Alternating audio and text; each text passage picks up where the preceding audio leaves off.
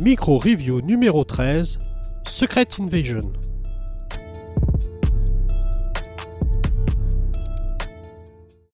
Annoncé pour le 21 juin, la prochaine série MCU sera consacrée à l'arc Secret Invasion. L'occasion pour moi de revenir sur cet arc sorti en 2008.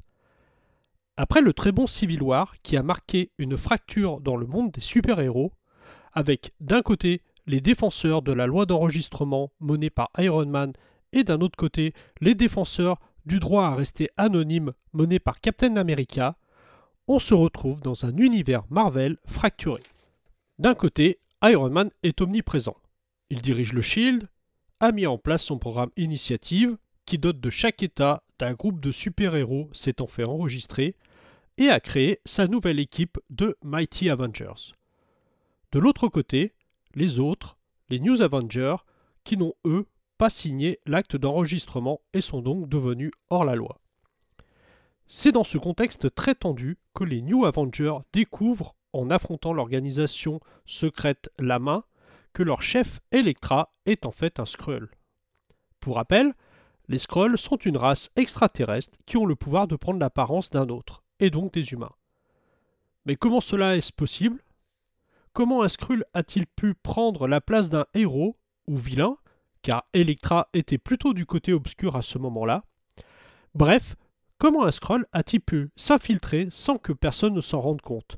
Ni Stark, ni Red Richard, ni Hank Pym, bref, aucun des cerveaux de la planète.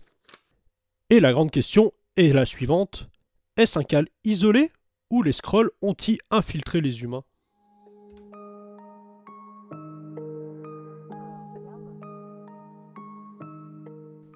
Après investigation, les Avengers constatent qu'en effet, les Skrulls ont infiltré les Terriens et pris place à divers postes importants de direction sur la planète.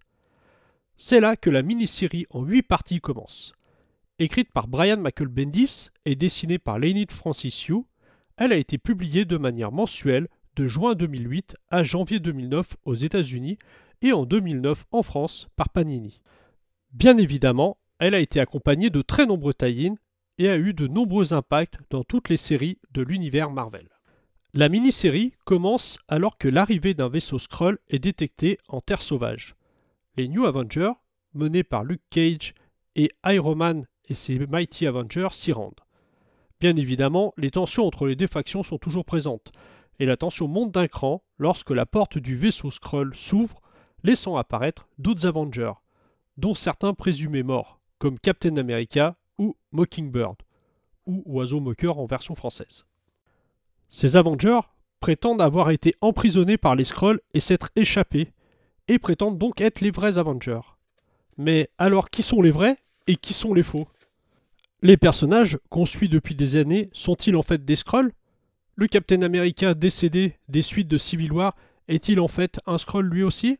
Et Iron Man, qui se comporte comme un véritable connard, limite extrémiste, est-il lui aussi un scroll?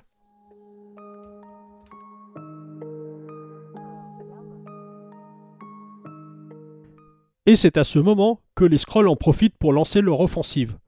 Les vaisseaux débarquent aux abords de la Terre, un virus informatique neutralise l'ensemble des systèmes Stark ainsi que ceux du Shield, faisant ainsi s'écraser l'héliporteur.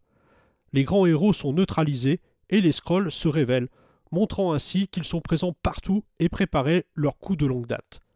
Bref, c'est très mal engagé pour nos héros.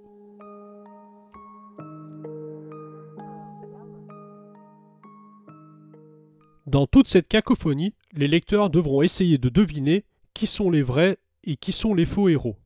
Ou vilains. Brian Michael Bendis va clairement jouer là-dessus tout au long du récit, pour essayer de surprendre le lecteur. Mais à part cet aspect plutôt intéressant, il faut reconnaître que le reste de l'intrigue est plutôt simple avec une succession de combats entre des héros qui pensent affronter, à juste titre ou non, des scrolls. Cela donne droit à de belles planches de Lénil Francissiou. Mais là encore, je reste moyennement emballé. Si j'aime bien ce dessinateur, je trouve qu'il exprime mieux son talent sur des séries plus urbaines comme Wolverine.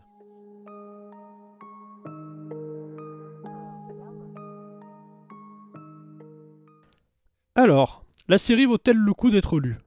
Bah, la réponse est oui, sans hésitation, et ce pour plusieurs raisons. Tout d'abord, l'intrigue de base reste une très bonne idée. Bendis exploite réellement la capacité des scrolls à prendre l'apparence d'autrui, même si cela laisse apparaître quelques incohérences ou interrogations sur les histoires passées. Ensuite, pour une fois, les conséquences de cet arc ont eu de réelles importances, puisqu'elles ont marqué la chute du Shield et de l'omniprésence de Tony Stark, et l'avènement de Norman Osborn et de ses Thunderbirds, ce qui marquera le lancement de l'ère Dark Reign. Enfin, avec la série télé qui débarque dans quelques jours, c'est toujours intéressant de lire auparavant le comics qui a inspiré Kevin Feige et sa clique. Rappelez-vous, en scène post-générique de Spider-Man Far From Home, on découvrait Nick Fury et Maria Hill qui étaient en fait des Skrulls, alors que le vrai Nick Fury semblait lui être en vacances dans un vaisseau. Peut-être même un vaisseau Skrull. Et Nick Fury annonce alors qu'il doit se remettre au travail. Clairement, on voit que la série sera différente du comics, et il va falloir attendre encore quelques jours pour savoir dans quelle mesure.